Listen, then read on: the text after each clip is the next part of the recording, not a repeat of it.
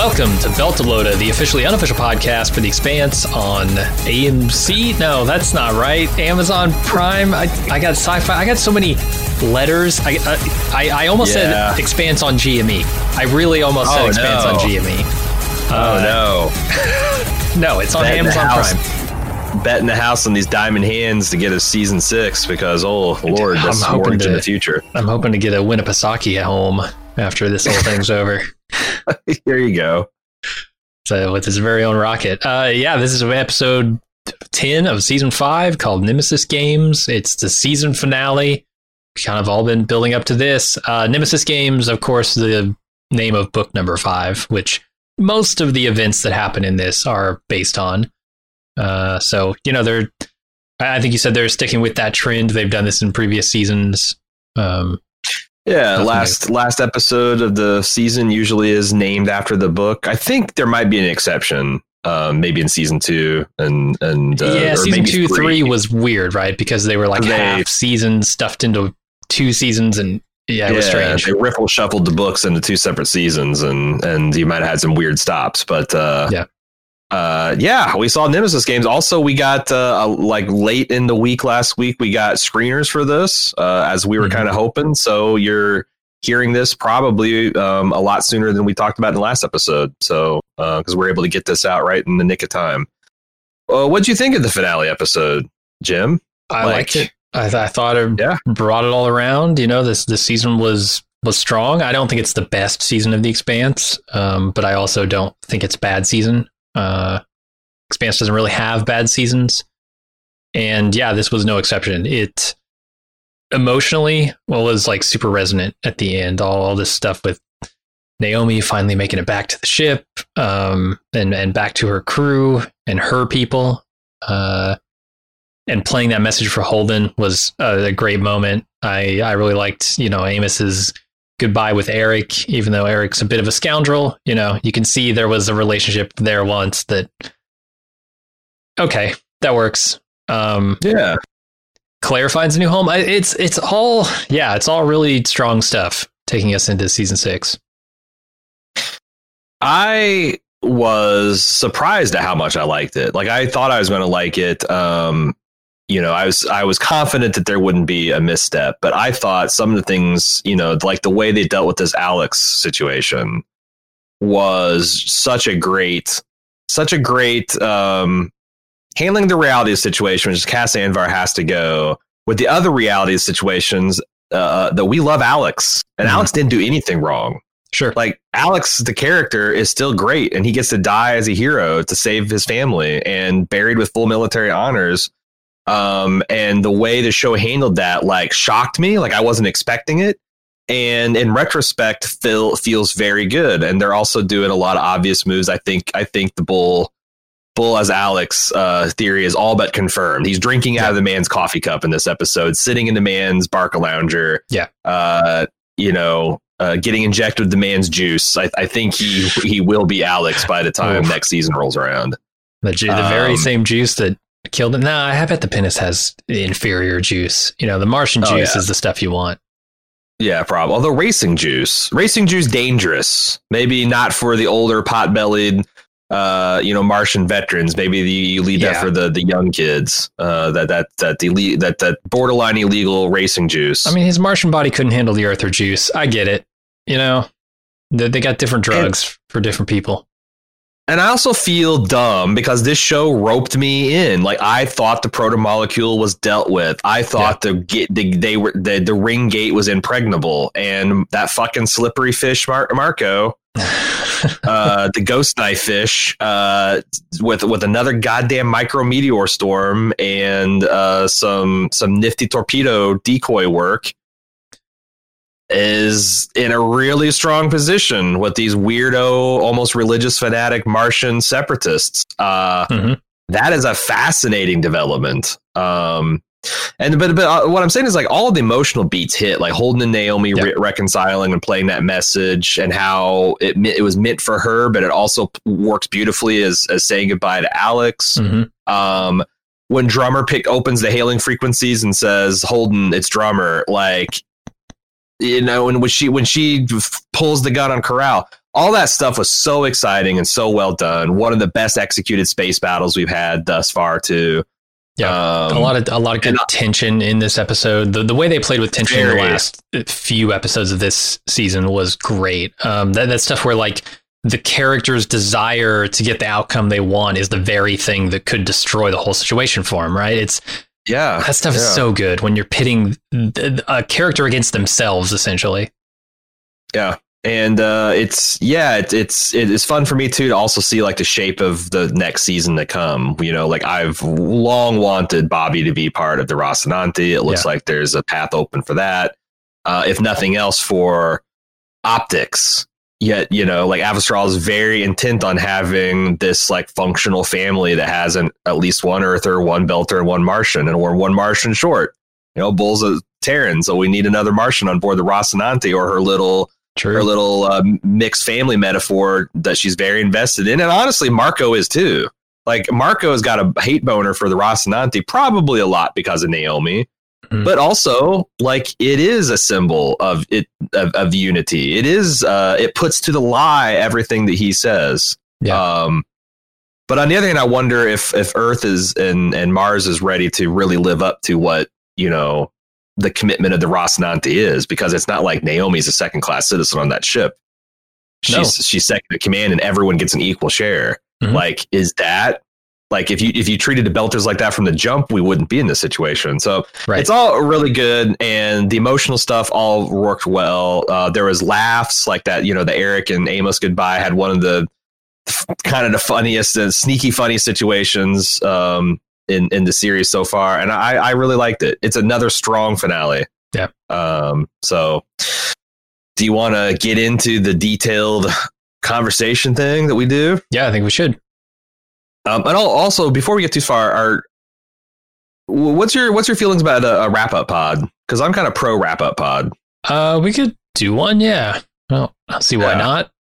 Yeah, I feel like because I want to do a bunch of read because like now I'm unleashed. I want to do a bunch of reading on and listen to some other podcasts because a lot of people said that some of the quibbles I've had with Naomi stuff is stuff that was addressed in various threads and podcasts. Now I don't know how I feel about all that, but like I do mm-hmm. want to see what's out there, and I imagine people would like to talk about the season now that everything's caught up and done with. So, uh, and yeah, I still have a lot of enthusiasm for uh, the Expanse. I'm I'm really looking forward to reading Nemesis games now. But uh, let's break it down. Let's break this episode down. As the Rocinante speeds towards the Chetzemoka to rescue Naomi, Monica wants to review torpedo tracking logs from their fight with the Zmeya, and Bull charges in to report that they've walked right into a trap. Oh no. I don't I don't have any notes for this scene. Because it's it's not like it's just a setup scene. I don't know. Well, so they, they do a couple things that they set up here. Number one is like as soon as she started wanting to pull tracking logs, my heart yeah. sank because I'm like, oh fuck, it's a goddamn protomolecule. Mm-hmm. I I, I should have known. They should they put they they played the old Naomi trick, put on a torpedo and uh, the other thing they set up is this um, um, Bull's free use of slurs, yeah, yeah. Of fictional future space slurs. He gets the Mickeys in here, he gets the Skinnies in here. It's very upsetting. Like uh, um, you know, Monica comments on it, and it's going to be uh, well, it's just something he's going to have to get over if he's going to be the Alex of the ship, you know. Mm-hmm. Um, so I thought that was uh, pretty good, and they just established the fact that they're the Rocinante.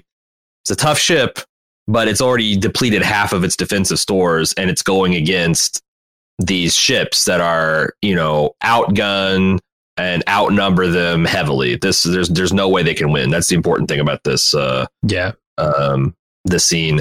Uh, and then Drummer, uh, along with her faction and two of Marco's big gun, heavy hitting Martian warships, are on the hunt for the Rocinante. Um, I love this stuff because, like, I feel like we're getting a tail of the tape here. Like, we're sizing up the ships, right? You get these big hero yeah. shots sweeping across each of them. Uh, and in this corner, the Kyoto and the Sierra Mal with 16 guns and three rail in place. Yeah, it's like, yeah, exactly. And they look so badass. I, I really love these ships. Uh, Has a reach of 32,000 nautical miles. right. Gross weight of 650,000 tons. Yeah, it's, it's pretty cool. Yeah. Very cool. Um, a lot of cool character beats too. Like, um, you know, Naomi's lover, or not Naomi, drummer's lovers. It's Oksana. Who's the guy? I don't know his name. I, have they? I, they probably mentioned it, and and if I was had the subtitles for these things, I would have known it by now. But uh, this guy, it's called Pete. Uh, okay. Oksana and Pete are talking about like you know what they're going to do with drummer, and they're trying to like you know you don't have to be there. We can. She and she responds, "I like this line. I don't look away from what I do." And he tries to like, hey, come on, Camina. And she's like, nope, Captain now, Camina later. Like she's all business, and she's yeah. going to go through with this thing to keep her family safe. Um, and Oksana, like they they discussed like that she's burnt all of her bridges. There's no way she's like she's pulled the gun out of her holster for the last time. It's all going to be up to this guy, mm-hmm. which sets up an interesting kind of power play later on in the episode. Um, and uh, the you know her inevitable uh, betrayal of, of Marco.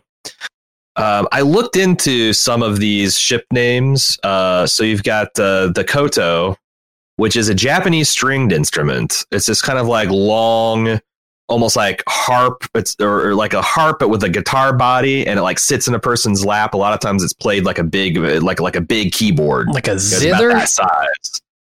I don't know. It's it's uh it's a it's it's a koto. So it's a Japanese stringed instrument. And then on the hmm. other hand, you got serio mal, which as well is serio is a, a, Spanish word for a very serious or solemn individual or thing, and mal is bad.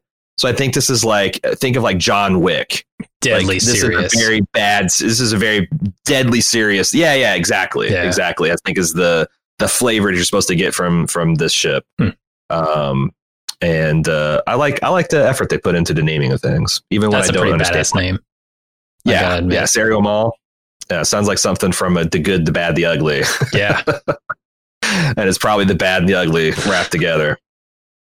So Holden and Bull, they're no dummies. They saw the tail of the tape. They realize there's no escaping this fight, so they decide to make like Leeroy Jenkins and lead a doomed charge against the superior numbers and firepower of the Belter fleet trapping them to give Naomi a little bit more time to be rescued.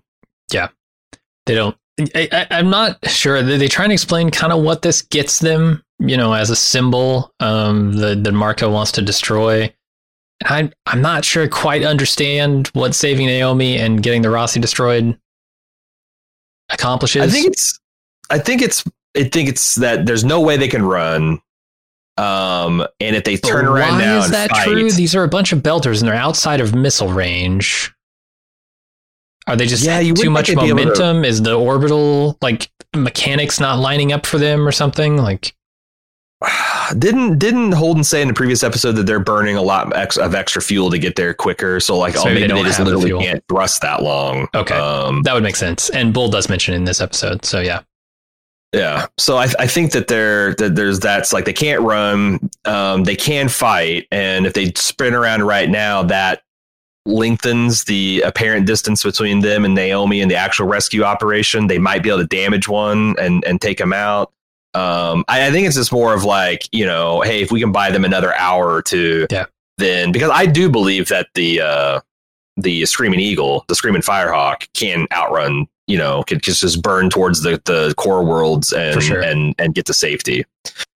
Um, I do think, uh, because like Bull's all like war mad, you know, he's like pissed that they're in this situation. He's pissed at Holden. I thought Holden, like his, like, hey, look, I'll accept my level of responsibility, mm-hmm. but never forget that we're out here because this maniac killed our friend, fucked up the earth, and declared a war. Like we're not out here to save my girlfriend. We're out here to stop all this stuff, and we've kind of gotten embroiled in this situation. So shut shut the fuck up and sit down. But but Bull's more frustrated just by like he said, it's like you know I hate getting killed before you even get to start fighting. You yeah. know, yeah, like it's he's, he's impotent is what he feels. Um, and I also liked Monica's like, wait, what expression on her face when she sees these guys talking about like, oh, we're just gonna. And I also I kind of wish we'd gotten a little bit more time with the other belters and, and the other crew of the Tycho because holy shit, this just became a suicide mission. Um, yeah, I mean it did it did change tone a little bit, but like I don't know when when Monica's insistent, so insistent that she be included on this mission. I, I don't think she can, you know, really complain too much. No. She she knew she that didn't. she was in for right, and she doesn't. So credit to her. Um, they, they do give her a moment to go. Oh, though. Yeah. Because that's a civilian. It's, it's all, you know, one thing to live through a dire, dire situation and think you're big and bad, but now to like, okay, well, we're, there's almost no way we're walking out of this. And it, I think I, am glad that they let her be concerned without like, you know, tearfully going to them and be like, oh, guys, please, is there guys some other way? Because there isn't. Yeah. And she knows that. And she also knows she made her bed. She's going to lie in it. Mm-hmm. It's nice. It's nice. Um, there's also just a brief scene of Bobbie and Alex reacting to Jim's noble charge into the teeth of the, the Belters. I thought that was pretty good too. Yeah, they know it's a suicide mission as well. Yeah. And you know, like uh yeah. like like uh Alex got a little husk in his voice as he's saying, "We'll get it back, Jim. Go yeah. give her, go give him hell." Yeah, I mean that's that's his farewell message to Holden. You know, it's like pretty much. Yeah, I know this means everything to you. We'll we'll get it done. And he also is trying to take advantage by like pushing the limits again. They're going to go back under full thrust to try to get a little bit, you know, because like I was even thinking this is like Jesus Christ, like the braking and you're accelerating again. Like this has got to be pretty high risk behavior, and and of course, it is. Yeah. So yeah, we'll talk about that. So Naomi, we cut back to her, and she's doing the thing she was trying to do last episode, banging on stuff, mm-hmm. which is this. She was trying to open a nozzle that feeds one of those RCS control thrusters on the side of the ship. She successfully, after really whacking on it, bangs it open, and it's able to thrust the Chetzemoka off course for about four seconds. But since you know, Newton says uh, the, the, uh, once once objects in motion stays in motion, that lateral brief thrust is enough to take the Chetzemoka into just a spiral orbit now. It's, right. it's essentially doing given an intergalactic yard job to the, the Milky Way. and I was wondering what this gains her. Um, and I, I, eventually realized on second watch, oh, it gives her uh, time because the thing she right. needs here is to keep the uh, Screaming Firehawk from getting close enough to detonate this proximity sensor on uh, this bomb. Yep. And, you know, with the trouble later that Alex has, and I think they do a really good job of, of showing here how, like, this screws with his straight ahead approach to docking with the ship. Yeah. It's, um, now a high G turning docking scenario. It takes him who knows how long to set up this maneuver and execute it, and he's got to like get it in just the right position. It's still risky uh, yeah, it's it's cool. I really like what they did. And I, I if you're you'll be forgiven if you don't understand because in the first watch I'm like, well, I don't understand. So it, it deviates like it just like it'd be like on the highway if a car just like kind of veered left for a second and then came back. But the crucial thing you have to realize is this is actually like you take the steering wheel and you just turn it a little bit and it just stays there. Yeah. Because unless there's a thruster to, to knock it back the other way, it's always going to have this yawing attitude that's going to turn it into the spiral. So now it's just sitting there and doing circles in space, which is dangerous to dock. And you know, just it just slows things down a little bit. It mm-hmm. it, it, it it it it doesn't necessarily work in the end, but you know, there's some risk uh, there too. If she were to, you know, if if this gas were to spin her a little too fast, you know, she could black out from the G's. Oh like, yeah, it's a pretty risky thing, but at this point, she's out of options. Yeah, and I thought they did a good job of showing selling the high G because like when the helmet starts to roll vertically, you know, I horizontally on the deck, and she looks at it and she smiles because she knows that she's accomplished it. Yeah, it's really nice, really nice moment. And again, they don't they don't really take the time to expect you. They fully expect you to like keep up, man. Like you know, she banged on the thruster. Yeah. There's a one sign there's a thing where uh, I think it's either Alex or Bobbie say that she's in a she's in a spiral now, and that's it. Like you know, you have to kind of understand space mechanics. So, um, and there's even like you know all this stuff that like it's so clever how they use this to to say goodbye to Alex, but they're already setting up like how dangerous this is, and they, they did this before. This isn't something they wrote you know, just in case, you know, Cas Anvar goes rogue. They talked about this with Avasarala and Bobbie using a screaming Firehawk, how like, you know, especially older people, and Alex isn't as old as Avasarala, right. but he's at least a decade older than everyone else on the Rocinante. That sounds right. Yeah. I think you're supposed to understand he's in his late 40s and everybody else is in their, you know, er, er, early 30s. So, you know, he's that maybe has a a weakened sidewall in his vessels or something. So, mm-hmm. but they talk about that and all the dangers. Um, and I thought that's uh, pretty cool. Uh, their next scene, and this is a big one. This is good. This is a lot of a lot of uh, episode. Uh, after preparing for battle, the Rocinante engages the combined Belter hunting party. Drummer takes advantage of the fog of war to turn the tide of the battle. Uh, let's just talk about the whole fucking thing. Um, okay, and this is like also intercut a little bit with the Alex and Bobbie stuff. Is that right? Um, No, no, it's it, that, it- okay. this That is happens all right a- before a- this. Yeah, yeah, yeah, yeah. Gotcha. Um, th- well, it starts with uh, Holden shutting down the skinnies shit, right? Um, the the bulls pulling. Yeah. Like he he tells him, you know, not to say that again. Uh, which I, I like. Bull, ships. They're like Bull. fanning out, and you know, what is this guy doing? Does he not realize that he's talking about Naomi? Every time he says skinnies, Holden is hearing, "I hate your girlfriend." Like, the hell? I'll say this. Um, I have some sympathy to veterans that fight wars against people where it's like the dirtiest fighting. Like if you go, Sure. if you go to, if you fought like in Iwo Jima and you came away from that hating Japanese people, or you had a buddy's head blown in half in in Iraq and you feel a certain way about Muslims, mm-hmm. like I understand that but part of returning to society is learned like letting that go to what extent Right. possible and and holden is like you know it's like i get it that like these people are just your fucking enemy that you Yeah. have bled in the mud and if you swap blood and mud or whatever the shit they, they talked about with fred but like you got to stop it because yeah that is my girlfriend Mhm. That is my best friend pilot who's about to heroically sacrifice himself to save said girlfriend Yep. and you, you, you got it. So I, I, I thought it was really good. It wasn't, you know, Holden's like, I'm not passing judgment. I'm not doing this. And he even says, Yeah. like, I understand Mhm. you, you got a lot of history of these people and you're trying to work yourself up into a battle frenzy.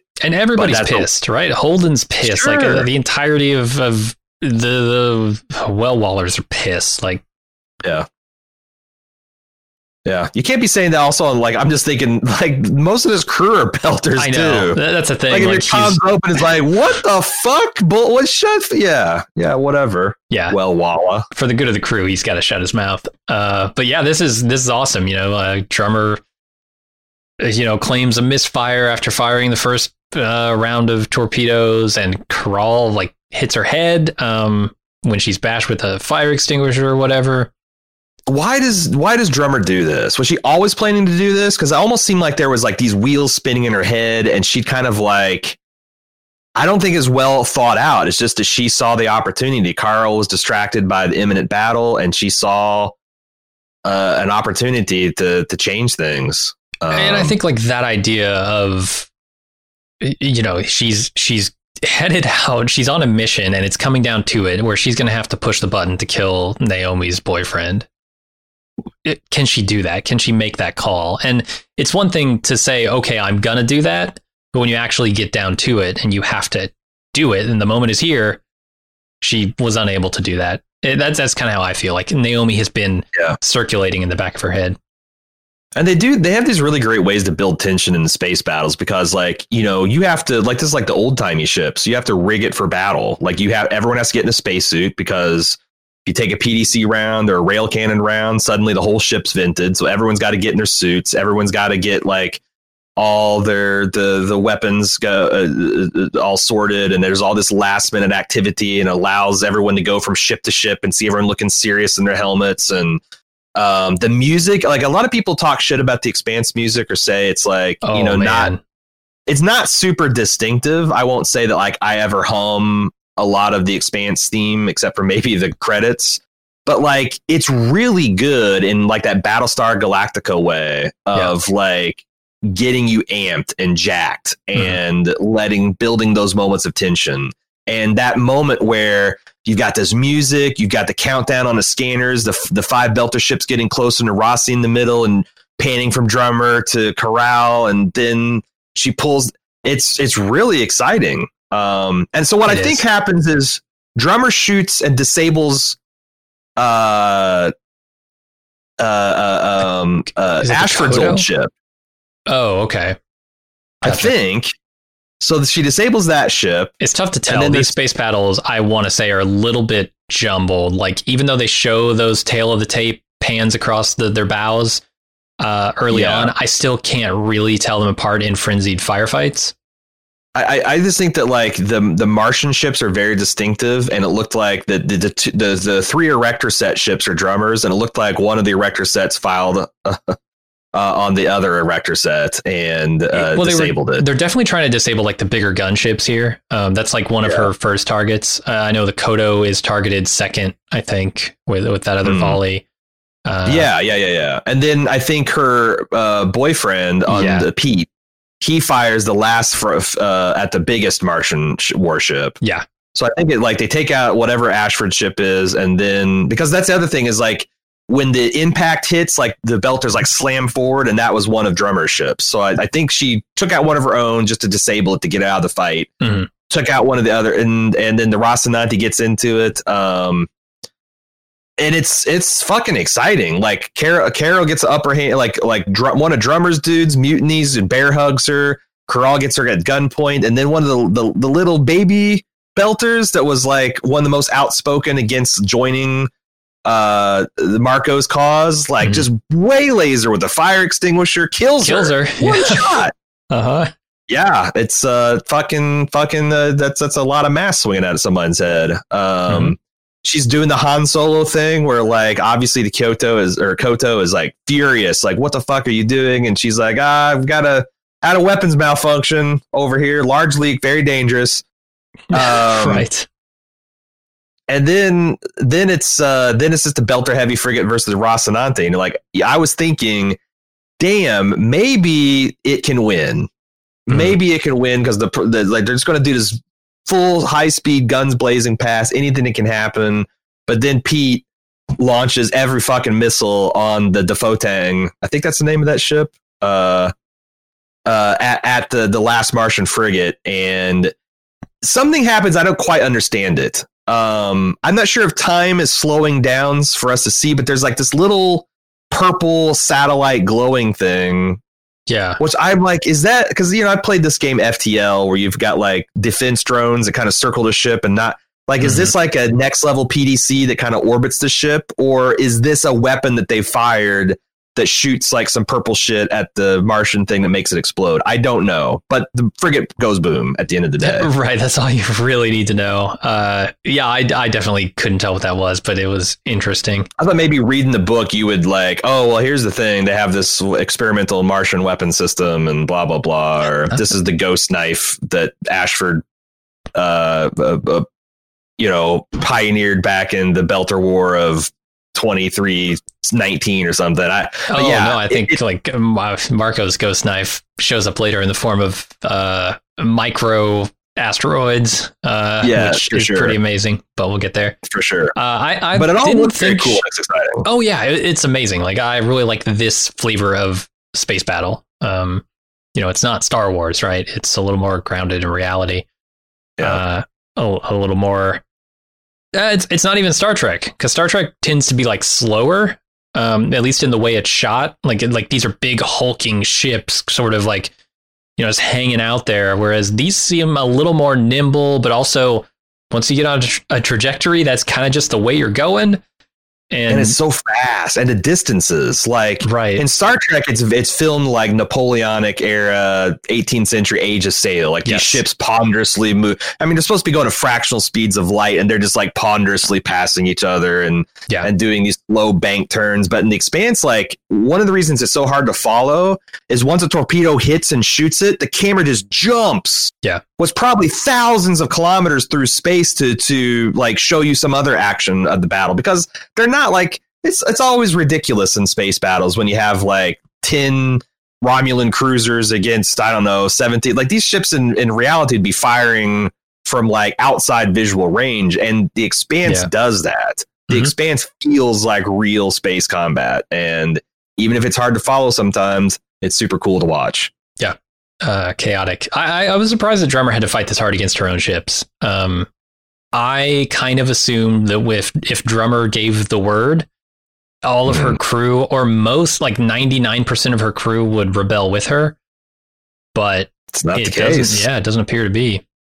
and I, I felt like I kind of thought so too, but also they've done a really good job of showing how the rest of her crew might have gotten skeptical about like, hey, do you put us like, are we a f- what's first, the safety of the family or some other cause or some other entanglement? This you know, bitch, we don't even know Naomi, for example. Yeah. Um, I thought they'd done a really good job of kind of like laying those personal politics. So you know, the majority of the crew went along, but you needed a couple of lucky breaks here and there. Um, Mhm.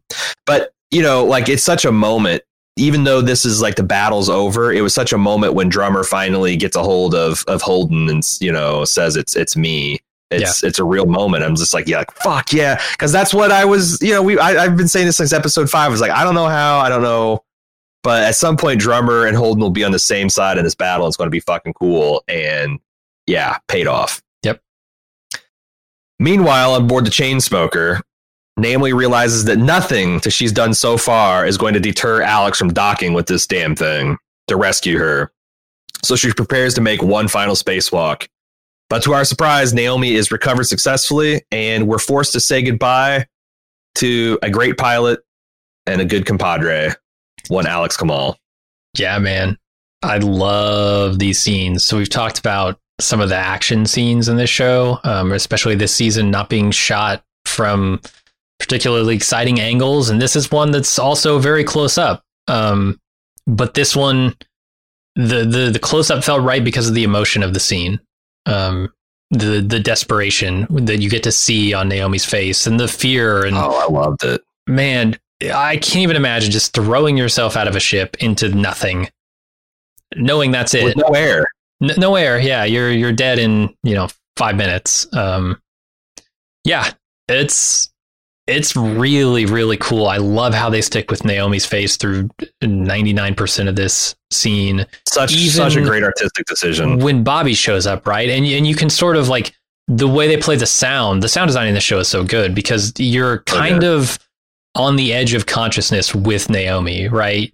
And and being out in space, you're not hearing a lot of things except through suit contact and It's helmet contact. Yeah, conductive. Like you know, the vibrations of their of their voice, and that's how Belters communicate, you know. And and so, like, you've got Bobbie showing up, and you got you get the impression that like she's got one hand on her, right? And she's Mhm. fiddling with a hose to try and hook it up to her her air it's supply. umbilical system. Yeah. And you can kind of hear what she's saying a little bit because it's coming through like the glove, maybe on her shoulder or something. right, right, right. And then when she actually gets a hold of her and gets like her arms around her and her helmet up against her other her helmet, Yeah, which we've seen You can hear before. We've seen clear. people talk helmet to helmet without any cons before in the show. yeah, So I loved it, man. I thought this thing was just brilliantly shot.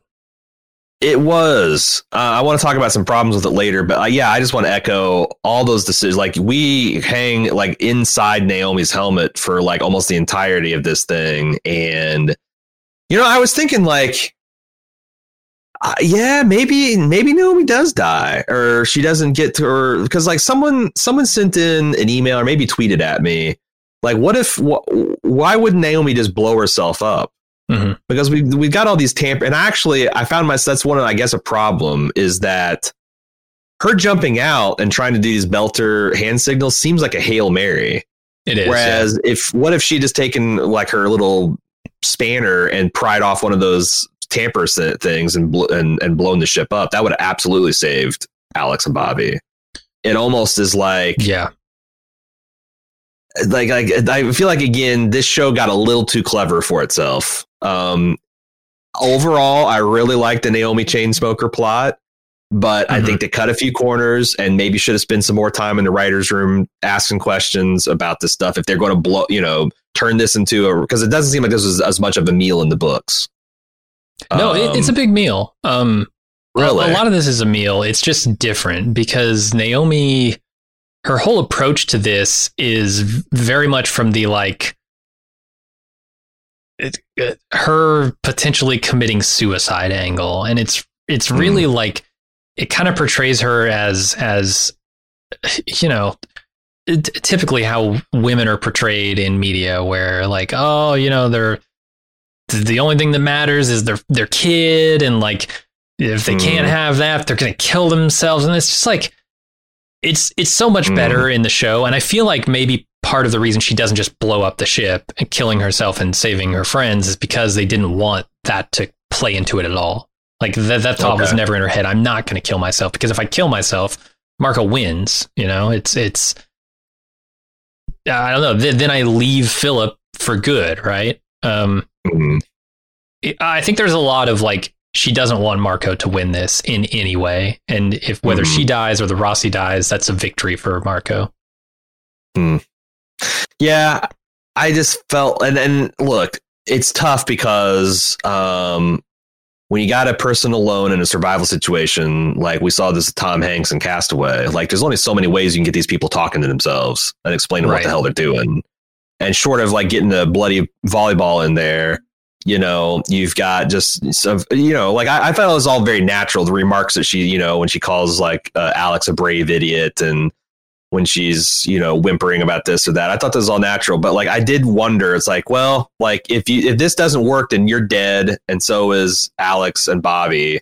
But if you just blew the ship up, I, I wish there was a technical reason why she couldn't have. And I just felt like, again, this this just lowers the. This is the first time I've ever seen the Expanse kind of take these kind of shortcuts, and maybe they're not even shortcuts, but. Yeah, she jumps out there. She does the Belter emergency hand Oh, signals. I, I fucking love the the signal for Kaboom. It's just yeah, yeah. Yeah, you know? it, fe- it felt like she's because like first it felt like she's doing this weird like uh haka kind of like war dance Uh-huh. thing because you know uh but yeah it's like and, and Alex of course I guess knows the Belter sign um, I, I wonder where he picked that up and the ice hauling stuff probably Yeah, could be. Uh huh. They, they would have a lot of use for those hand signals for sure.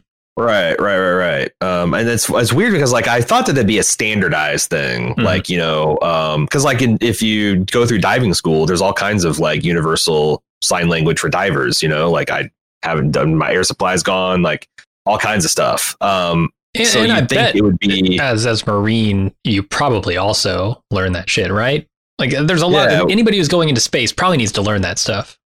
But they shouldn't call it Belter sign language. Then it should just be like, Yeah. hey, you know, this it's, it's like the NATO alphabet. If they called that like, I don't know, the American signs, the American phonetic alphabet. Well, everyone uses it, so what the fuck? But I don't know. Eh, Anyway. Cyrillic. There are other alphabets, but yeah, I get you. Yeah, I also think it's like it's, it's some. So Alex, let's talk about Alex dying. Mhm. this is clearly they did not bring uh, Cas Anvar back to be like, hey, look, fucker, you, you did some you did some dirty shit, and you're going to give your character a graceful end note, or we're going to, you know, what, D- double double fire you. Right. They clearly put this together from a few spare frames that they slowed down to, to to to suggest that he's just there. And it's you know that's what you'd look like if you're dead floating from a massive stroke, uh, hemorrhaging out in your brain, right? For sure. Um, and they had, I think they, they took a couple of his lines where he's, in because they, they had this thing where he was like shaking his head because he's woozy from the massive breaking run. I think they were going to set all that stuff up anyway. But like, yeah, they scrapped together a few like kind of out of context voice clips about him saying that was a hell of a ride. And he kind of felt felt like he was getting loopy, and then they smash cut to him with some CGI blood, and that's it. Like, it's matter of fact. It reminded me, honestly, of the medic that got killed. I can't even remember the dude's name in uh, episode four, where it's like Yeah, he's a main off. character, and then his head's gone, and that's it.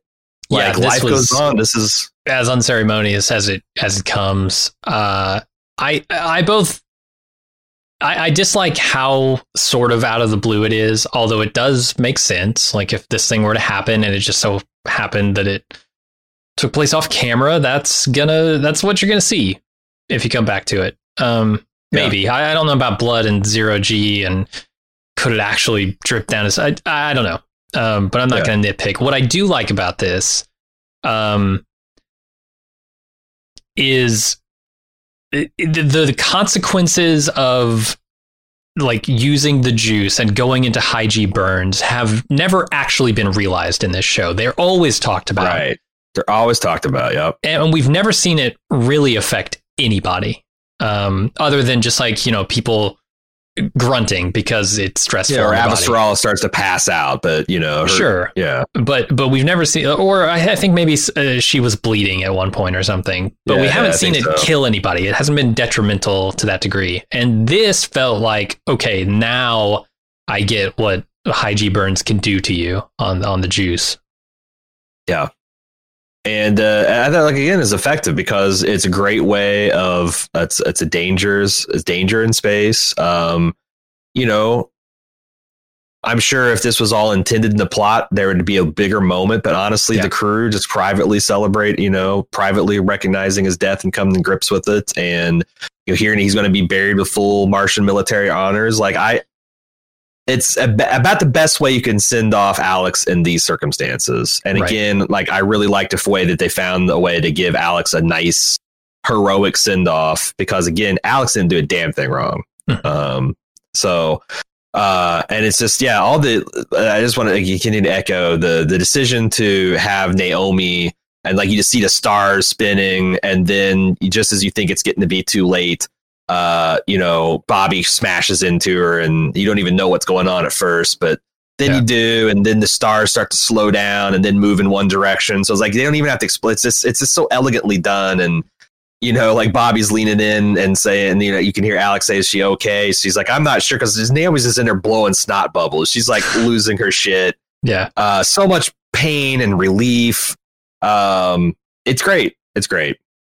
Uh, who's not having a good time about this is one Marco, who aboard the Pella is just losing his shit over the Rocinante once again, foiling his evil plans. yeah But he finds himself impressed with his son's newfound sense of purpose and maturity. does he god i can't tell I don't this know, fucking man. guy I don't fucking know. he's either gaslighting his son again or he's actually genuinely impressed with something that to me is obvious that Philip is torn up about. Like Philip is not in a good mental state. You can see it all over his face. You can hear it in his tone. I don't know why Marco thinks he's got any kind of victory here with his son. I think sometimes narcissists are oblivious to things, and also the fact that like Philip is doing the thing that his father's been like, you know, the the fact that he's apparently making this like, hey, you know what, Dad? Here's why I'm not upset. You know, your long term plan is still in effect, and we're still going to win. So fuck the haters, kind of like that's kind of been him saying like, you can't be emotional. You got to use the thing. You got to use your anger and your pain to like he's ostensibly following all those so like it flatters marco to think that his son is doing so well because of his tutelage and Sure. training Yeah, it has to be his narcissism getting in the way because his words are saying that, but his demeanor is his saying face and the his body exact language opposite. is I, but what okay what do you think philip is thinking here because i don't think he's thinking my mom is great and my dad's a bastard it's just Oh, there's confusion for sure. ling- doubts lingering. Yeah. Um, you know, avenues, roads not taken, um, decisions being questioned.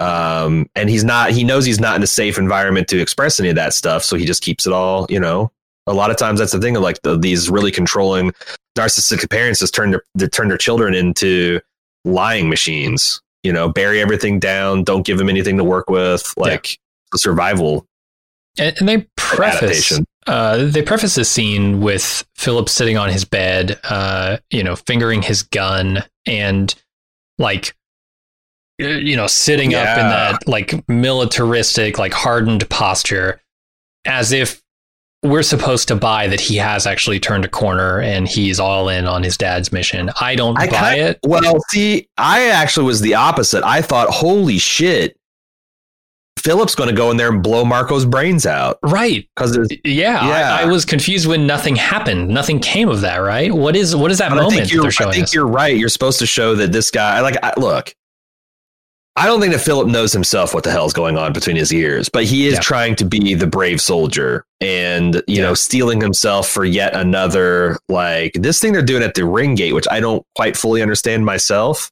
um, is a big deal. Mhm. Like, I mean, it's like a bigger deal than you can conceive of. Like, imagine if humanity's about to make first contact with an alien species or something, and some person just comes in there and YOLOs the ceremony and blows it up. Yeah. You know, like you fundamentally change the course of human evolution. You, your 10 fingers and 10 toes did it. Mm. Like that's kind of crazy. And I think he's stealing himself for that kind of, you know, the stuff his mom's saying about like, you know, being the death, the death of millions. Like now you're con- like, if you're shutting down the gate to immigration, you're dooming billions of people to, to poverty and deprivation. And that was before the earth got fucked up. So Yeah. one of the big kind of if we, we when we do our after uh our, our wrap up podcast like that's one of the big kind of like questions my mind disappointments is we don't really know the state of the earth um going into season six um in a series of brief scenes because this episode gets a little return of the kingy uh with the multiple endings um oh yeah. in ser- but in a series of brief scenes, Naomi comes to grips with the loss of Alex. Uh, the Chetzemoka is destroyed, and Naomi plays her in case something goes wrong message for Holden, who didn't have the the the strength to do it before, as they are burning their way towards Luna.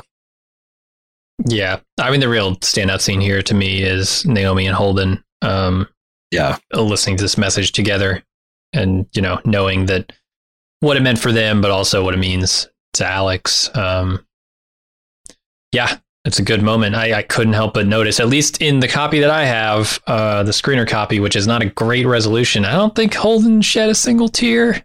Like, actually shed a tear. His eyes got watery. I'll give him that. Naomi shedding tears. I don't know about Holden. He's Have holding it together. Steven Strait shed a tear. Probably. Maybe. Mm, why would he? I'm trying at to this think. point. if this yeah, won't I'm do trying it, to think if we've ever seen like Wes Chatham or Steven Strait shed a tear. Uh, not not Amos. Um, He might have. He might have, but uh, yeah, I don't know. That might be that might be a Holden limitation. Uh, yeah. but regardless, it's a, a highly emotional scene, and it's very good. and it's so great because it works so good to, as a way to say goodbye to to Alex. Um, the you know like don't waste this love that we've built up between ourselves and grow it. Um, hmm uh, take what we've got and build on it because that's how we'll always keep these people alive and that's how they're going to keep uh, alex alive i do wonder going forward if alex becomes just like a person you know persona non grata on the show or like they do have like tributes to him because i think i honestly i'm completely cool with all like tributes like if there's a plaque Mm-hmm. in his honor on the Rocinante, like a little shrine. Like I think that would be cool because again, Alex is not, you know, Cas.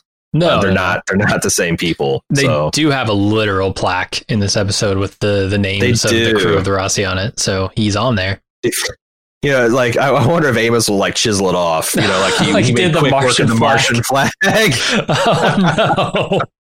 Yeah. Oh god! He's, not- hey, he's hey, he's not a crewman anymore, right? You know, uh, you're not uh, wrong, Amos. You're just an asshole. Yeah, read the fucking room. Read the fucking room, you meathead. Uh, but I, I, I it's, it's not a lot of time to breathe because again, they didn't intend to have to do any of this stuff. But like you know, Naomi, and these are all had to be reshoots, right? Um, where they're talking about uh, you know him dying of a stroke. It's it, could happen to any of us. Versus, yeah, but he did it, saving me from my own mistakes. I thought that was pretty poignant. Mhm. Um, there's also like Bobbie's helping Monica un- unravel the the torpedo situation, and Bo- Bobbie makes a little reference about the Rocinante being an especially tough ship, which that's always nice. Uh, they do destroy that Chetzemoka because it's, it's essentially a, a a continuing hazard to people. Um, and she also worries about being a criminal. And Holden's like, ah, nah, you got valuable intelligence about Marco and all this stuff, and you were a prisoner versus, you know, if you if essentially if you weren't a criminal before, you're not going to be a criminal now. Is this because Um, of the code that she wrote that was being used in? I think she's talking about just like being with like because it if you Oh. want to be a bloody minded idiot, you could be like, oh well, she left the Rocinante and joined up with Marco during the asteroid attack. During this, like you know, he's killed a bunch of Martian ships at this point. Like there's a lot of blood on her hand. If you want to say that she wanted to rejoin her terrorist old mates, then you could probably make that case. Eh, that's a that's a Paster move right there. That's not an Avasarala move. yeah, that's not a, that's a, that's some Paster bullshit. Yeah. Um, but uh, yeah, I don't know. Um, I also I thought it was funny, especially on the second watch when she's playing these words. It it kind of seems like she's got telepathy, right? This is like one of those scenes in Star Trek where Troi and Riker are talking to each other in their heads because she's just like looking at him lovingly and she's saying, and all these words are playing, and it's just like yeah, she's like just beaming it into his skull, is what it looks like. If you walked in Yeah. on this scene, you didn't know better, you'd be like, oh, fuck, Naomi just got Jean Grey powers. Sure. She got possessed by those fire demons and now she can speak with her mind. Um, then, in a completely different emotional uh, turn, uh, Marco sends a message to Drummer. Yeah. a this fucking guy. that he's killed Serge. Uh, and she's next, apparently, by the look into the camera that he gives. his his fucking blue steel turn to the camera. I, this guy, I mean, he's. He's look. I have to take him serious because he's like a murder. He's a he's a killer. Oh yeah, a mass But- murderer. Uh, uh, The looks on his face sometimes are just so like. uh, it's actually less chilling that you turned to the camera and looked right into it. Like it was pretty fucking gangster. You spacing this guy and kicking him out the door just to make the point. Like it'd been, I think, even more badass if he just walks off. But he has to like dramatically turn and stare down the camera. And I'm like, man, I can't wait till you're dead. I, I think you look at the camera before you kick the guy out the airlock, and then just Mm. walk away. yeah. You know, you're not looking at your own explosion, but Um, but this sets off a chain reaction in, on in Drummer's family uh, because Oksana rightfully accuses Drummer of lying. You know, you said you wouldn't put our family at danger over this, and you did, and one of us is dead. Naomi's alive, but one of our family is dead Mhm. uh, because of you and your lies. And the drummer says, "Well, you know, the thing is, is there's no place for any of us to go. There's only one side for us to to do now. Uh, we can still." And Oksana, stone cold, we got nothing to stay together for. And her and Vanilla Ice are going to take off on the Defotang and be gone. yeah. Uh, but I think her like her other like main squeeze in this family turns Mhm. his back on her at this point. Yeah, Uh, Oksana, Yeah. I'm talking about. yeah, yeah. Pete, Pete stays with drummer. Sure. Pete's uh, sticking behind. So, yeah, I mean, I, I assume, you know, she's just going to take her ship and go, right? I don't think there's going to be any further conflict here. Um, But I do wonder what the fuck she does because she is. I mean, I guess she could join up with the combined Earther Good Belter fleet. Um, and but but it seems like she's going to con- like I don't know what what life you can make for yourself out here in between these big war factions. Yeah. Um, and I, and I, I don't know. Like, I, I guess I shouldn't expect to see her ever again. But um, yeah, it was sad, and it was a long time coming. Mhm. Um, but I am excited to see Drummer fighting for the the, the good side, and I also also wonder how that looks because Avasarala in this next, scene, you know, she th- there's a, something else that um. In like a throwaway scene, we see Avasarala doing this press conference where she's like, "Hey, people the belt, let me reassure you that we do not see you all as enemies. And even though we've taken a real s- strong punch in the nuts, we're not going to go crazy and kill all you people. I wonder how, like, because you've got parts of the belt, parts of Mars that have lost their fucking mind and and want blood and vengeance. So you've got maybe the remaining faction of Martians and some factions of Belters and um and Earth, I guess all of Earth is still is the house not divided. They're going to all. I, I just think I just going to be. It's going to be interesting to see how all these people, like this coalition of the willing, fights. You know, especially since the Yeah. Martian separatists seem like all they want to do is go through the gate and and fuck off and be left alone. Yeah. Did they, uh, did they say in previous episodes whether they actually hit Pallas and destroyed it? They did hit Pallas, yes. Okay. And they were So we considering everyone- hitting Ceres, right? But they, they, but they did not. shut that yeah, down they, of, they did uh, the, the soft coup. okay. yeah. So, yeah, you're going to have a lot of Belters who are really pissed off at them for hitting Pallas. Um, It's true. who knows how many It's of true. them they'll get on their side. Yeah, but I don't know. Like I'm seeing like in the newspaper what I'd think of as a belter, and I'd see that like, oh god, Marco like destroyed a good portion of Earth. Oh god, that's bad. then Earth destroys Pallas Station. Fuck those guys, they're assholes. But then there's a soft coup on Earth, new management, and they're coming out and be like, "Hey, hey, sorry about that." Yeah. Like, I don't know. I guess it depends on the belter, doesn't it?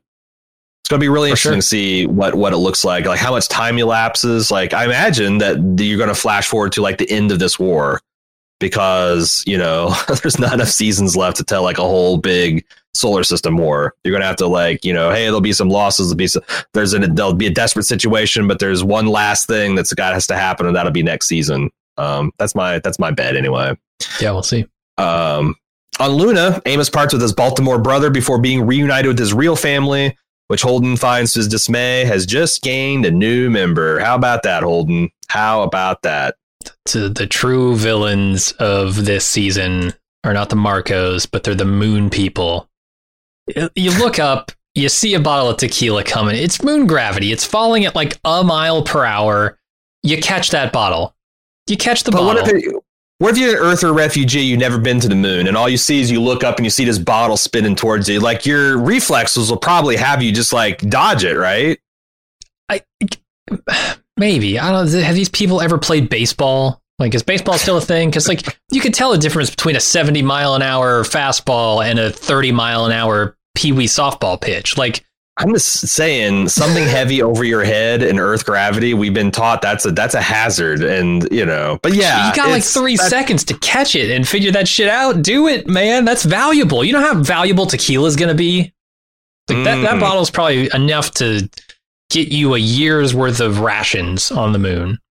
Could be good, good Earth tequila, sure, Yeah, sure. But to the, I, I to did, the right I- underworld uh, kingpin. Yeah, for sure. Yeah. And we've had Chekhov's uh, low G Scott or low G hooch all this season, all building up to We have. the tragedy of Amos's lost tequila. Uh, I thought it's good. You know, the fact that like you know Erich and him are on good terms again. Hey, you know, like uh, Erich's going to go out to the frontier, and you know, just like Mercury said, hey, there's no post offices and no cops out here. Mhm. we are kings, and Amos would probably do really well in that environment. But you know what? He's got his own thing going, Oh yeah. and uh, The I thought that was introduction great. of Clarissa to the the Roci crew is interesting. It's done uh, the same thing happens in the book, but it's done a little differently. Where Holden is given a lot more time to be way more resistant to this idea in the show. Like I, I love how Amos distracts him I do long too. enough for Clarissa to like get right up on them almost as she's walking by to where he's not even going to see her. Uh, Mhm. But he has almost no reaction to it, which is surprising considering his reaction in the book, which is one of I thought hell no, this is not happening. Oh, of, of course, of course. But you know it's going to happen anyway. So I kind of like the Amos is just like, hey, you remember that time you're going to kill me? Yeah. And wasn't that it wasn't and now that seems crazy. Like we're like brothers now, right? This is it's like and there's no hard feelings. You know, like people can change. You know, I got your back, and and Holden's like, yes, of course, we're family now. Cool. I knew you'd see it that way. Come on board, Claire. And the look on it's a- like I, I think it's funnier playing it as fun as as comedy. That like Holden obviously has a lot of misgivings about this, but like Mhm. Amos has got him airtight, and all he can do is you know like sit there with a shocked look on his face. And Clarissa with this sheepish high, and then just as like Holden's trying to figure out what to do, like Amos says, "Come on, Peaches, come on up," and just like dra- drags her right past. Yep. it's good. It's good. It I thought that It's was a good. very. And then like you know again, I if I had my druthers, you'd you'd have um like a dedicated saying goodbye to Alex kind of thing, kind of like you know where all you know you, you give 10, 15 minutes for us to breathe, but we're not going to get that because it was all emergency jettisoning of Cas Anvar. yeah, you but want like- your your shooting Spock into space scene, right? That's what you want. You do. You want Ta- Tasha Yar in the holodeck, everyone saying goodbye and getting a speech and all that, but you're not. But like this, where like everyone kind of talks about, you know, like oh you were close, oh you're this, and oh well, you know, brave idiots. There's worse than being had, and you know, going down, standing your ground, protecting your family. All that stuff is great, and then panning over to the the dedication plaque, Mhm. the Rocinante legitimate salvage. I, it's pretty good. Pretty good way to cobble an ending from almost nothing. Uh, we got a couple more endings to go at McAuliffe Lounge on Luna. Uh, Av- uh, Avasarala hosts a welcome back party for the Rocinante and holds them up as examples of Belter, Martian, and Earther cooperation. Yeah, Um, unity is how we this- win. I mean, the Claire, this- this, right up Claire's alley, right? Right. Uh, this bar, uh, McAuliffe, um, is named, I think, after Christa McAuliffe, who is the teacher who lost her life in the first space shuttle explosion. Huh. Um, okay. so I thought that I, I love how they they weave real parts of Terran's uh, history into the show.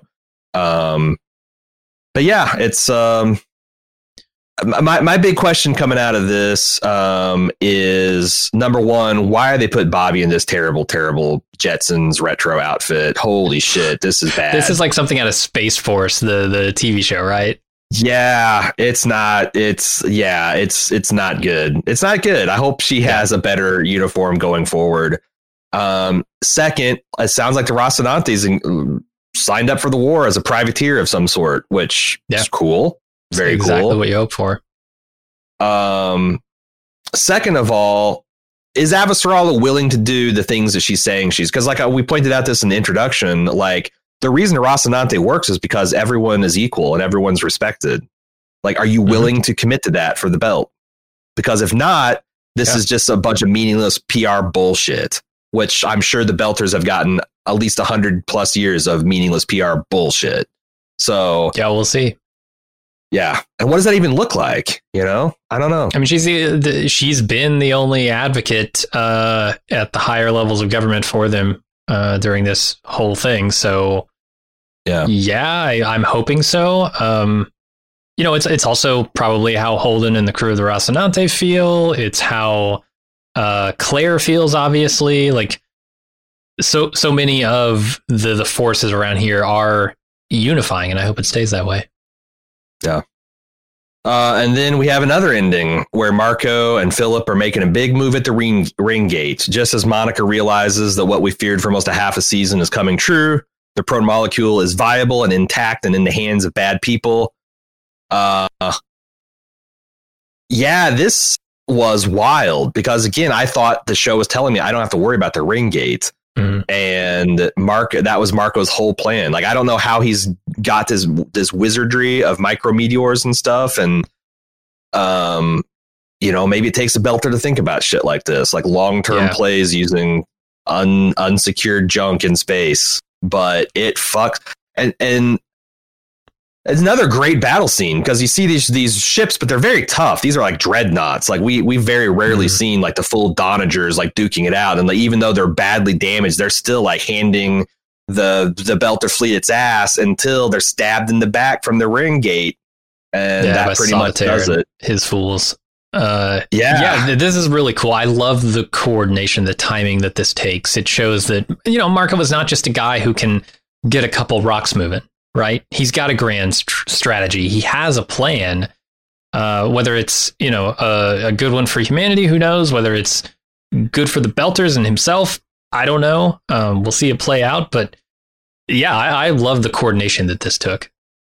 Yeah, because they're all burned. They're all going in like dark, and like everything is just all coordinated to where it all happens simultaneously. Um, you do wonder, did the ring sta- So I wonder how they got messages to ring station without being detected. Um, because you had these ships. Like, how do you send a type b message without these ships intercepting it? Like, or was it just like the ring gate decided to go rogue themselves? Oh, I assume that this was Um, all prearranged. But how do you at this prearrange it? particular time? Well, you get your orbital mechanics chart out, right? And you start charting a path. No, I'm talking say, about like how did they coordinate with the ring station? Because they're behind a portal. There's three big ships. Like if you if you wanted to send a message to them, I, I guess I don't know. There's probably a million I mean, different ways. Yeah, like Anderson Dawes could have done it. Like you, you can you can sneak belters in and out of there, oh right? Because! Medina Station Dawes is in on this? is uh, well, I don't know, but yeah, I'm just using his him as an example of a guy who could have got this done. Like Belters communicating with Belters when, when you're talking about Medina Station being run by Belters, I think the back Yeah. channels and the in the Belter factions are pretty strong. Yeah. Um, real brief uh, ship naming um, trivia. Uh, the Sagarmatha is a Nepalese name for Mount Everest, the highest peak on Earth. That's the the Mar- Martian Donnager class battleship. Hmm. And then the two UN Nathan Hale class. Nathan Hale is a Revolutionary War hero, uh, a spy who was executed by the British, named uh, for Tripoli, the capital of Libya. Uh, but it's most famous uh, in U.S. military circles for the Barbary Wars, which is like a really foundational piece of military history for the U.S. Navy and the Marines in particular. It's immortalized in the Battle Hymn of the Marines from the halls of Montezuma to the shores of Tripoli. Hmm. So 600 years later, still looming large in the, the, the Navy and the Marines. And then the other ship's name was Montenegro, which is a small Eastern European country along the Mediterranean bordered by like uh, um, Serbia and Albania and Croatia. And I have no idea. But sometimes it's cool that there's like, who knows, there must, there might have been a conflict in 2022 Mhm. or 22, 22, uh, and, and, and who knows, because it's all in the future history. Um, but that, that was, I thought those were, that was cool. And, and, you know, the, you mentioned the protomolecule being in play. I feel like it's on us to kind of mention how it's still in play. Um, there were a lot of people on Reddit who noticed um, during the Zmeya fight that one of those torpedoes they fired had a blue drive plume, which symbolizes an Epstein drive. If I'm if I'm understanding this correctly, I didn't know that. I didn't realize that yellow versus blue meant anything other than blue is proto molecule, which that would be insane for that to affect the drive plume. So yeah, maybe it had an Epstein drive on it. was was prepared to travel faster and farther than any of those torpedoes. going away from the sun out towards the outer planets. Um, and obviously, it was intercepted. Uh, we found out that Cor- Cortazar, that crazy scientist, is Oh man, we're, we're we're jumping a little bit ahead, but I mean, it's I mean, there was th- Yeah. this is kind of a little nifty little battle, and like we're following it from Avasarala's when they're cheering when the Martians show up, but it's actually the Martian separatists, and Mhm. they kick their ass in a little bit harder. Um, I, I felt it did, it did a good job of like showing how you crack this like ins- uncrackable defense because it wasn't just a micro meteors, it wasn't just Marco's fleet, it wasn't Yeah. just a Martian's fleet, it was like it wasn't just the ring station rebelling. All of these things had to happen because these are big, powerful ships. Yeah. Um, you needed so a I- I thought- defection. you needed a ghost knife. You needed another fleet coming in. Yeah. Yeah, yeah, but that like that like brief victory turned to when the, they realize, oh, these are ships are all registered as destroyed in action against Marco. Oh fuck. Yeah. And Yeah. you you find out here, you know, what's in it for Salvatore. We've we've kept asking like what is in it? He wants to preserve the dream of Mars, right? And how is that going to happen?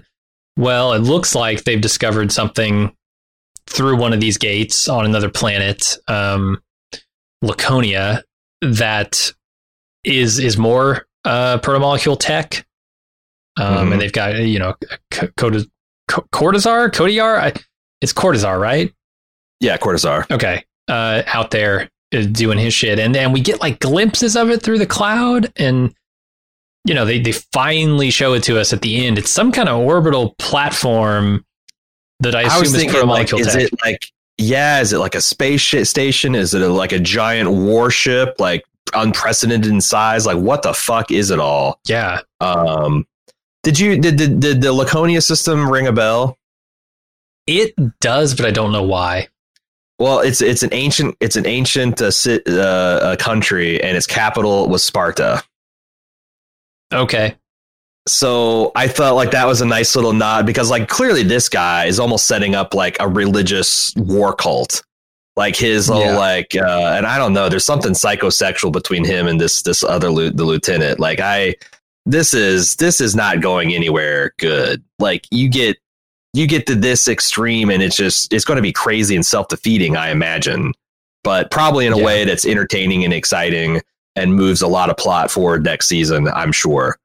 Um, but yeah, they, they get a hold of Cotillard because like they they leave with this ominous note of Holden saying, "Well, maybe they know something about it, we don't." And the smash cut to Cotillard saying, "Look at all this cool shit I'm building, and I'm moving on to phase three. And oh my god, a star destroyer up here! What the fuck?" and they're Like all it- interconnected just like illis i think that's interesting so they know of Yeah, more than like just all- one Yeah, yeah, Uh, yeah, I mean it's it's it's a big tease, but it's also like getting me ready for season six. Um, and Yeah. I'm happy because like a lot of this stuff through book six is not in there. Um, the proto molecule is like this big hanging chad of a of a plot thread at the end of book six, and I don't. I, I'm looking forward to all of this stuff. yeah. This Admiral Salvatore sounds like they've carved out a space that like essentially the Belter's want to get a, a you know system, and Mhm. then the Mars is going to get their own because they've set up um, minefields and whatnot on the the side of the ring. Uh, it doesn't feel like Marco gets any of the proto molecule. Like Mars is going to have this Mars faction is going to have it all. Yeah. that's interesting. Like that's a weird, that's a wild imbalance of power. Well, I think the trade off Um, is that the belt gets everything that isn't Laconia. Um, so they get the ring gate. They get access to all these all planets. thousand, like 999 systems. I think that's what I took away from this, but Damn. I couldn't I couldn't justify that with like quotes or anything. I thought so too. I thought so too, but like I wasn't sure why Mars would give that sweet of a deal. Like a you know, molecule, baby. I guess they think that they can they can like all they need is hundred years in Laconia and they can come out like ooh rah Spartan and whip everybody else's ass. Maybe so. Um, but so like as as uh, this uh, Admiral Salvatore is explaining the importance of purity and their precious bodily fluids and uh, how he, he can't be trucking with mom's keepsakes. They transit the ring. Everything pauses, and these fire demons that we've these interdimensional fire demons is what I'm calling them. Hmm. Uh, that we've seen, like when that Belter scientist Ioye, is that what her name? Uh, walked into the anti protomolecule uh, thing last season. What what Holden says he sees every time he's transited the gates that these things are getting angrier. I don't know. It uh, it, it could have destroyed the ship. Mhm. I think that you're seeing these these are unseen. These are other dimensional things that are not directly interacting with the matter, and it looks like the ship successfully transmits it. And there's just like these red ripples, but like this is not good. This is this is the thing that you know uh, the the Martians and the Earthers and the Belters are all carving up the systems, and they're completely unaware of this terrifying fire demon extra dimensional bullshit. And I don't know what to make of it. I Yeah, we'll see. I mean, I, I'm scared of it. It's the thing that has given the protomolecule uh, so much trouble, and we can't even handle Yeah. that. So, it took out the ring gate builders. Um, but it's Mhm. like it's funny because my reaction is I remember that when I loved the expanse so much and this protomolecule started, and it's like, oh, they're gonna have these bug-eyed aliens from space. I don't give a shit about this. And I was totally wrong about that. That was fucking Yeah. dope and amazing. Now I'm like, ah, fuck these fire demons. I just want to see the interstellar war. But I'm like, ah, well, you know, I'm sure it's going to go places too. So last time I talked shit about the protomolecule, it became a jellyfish and opened up a ring gate to the universe.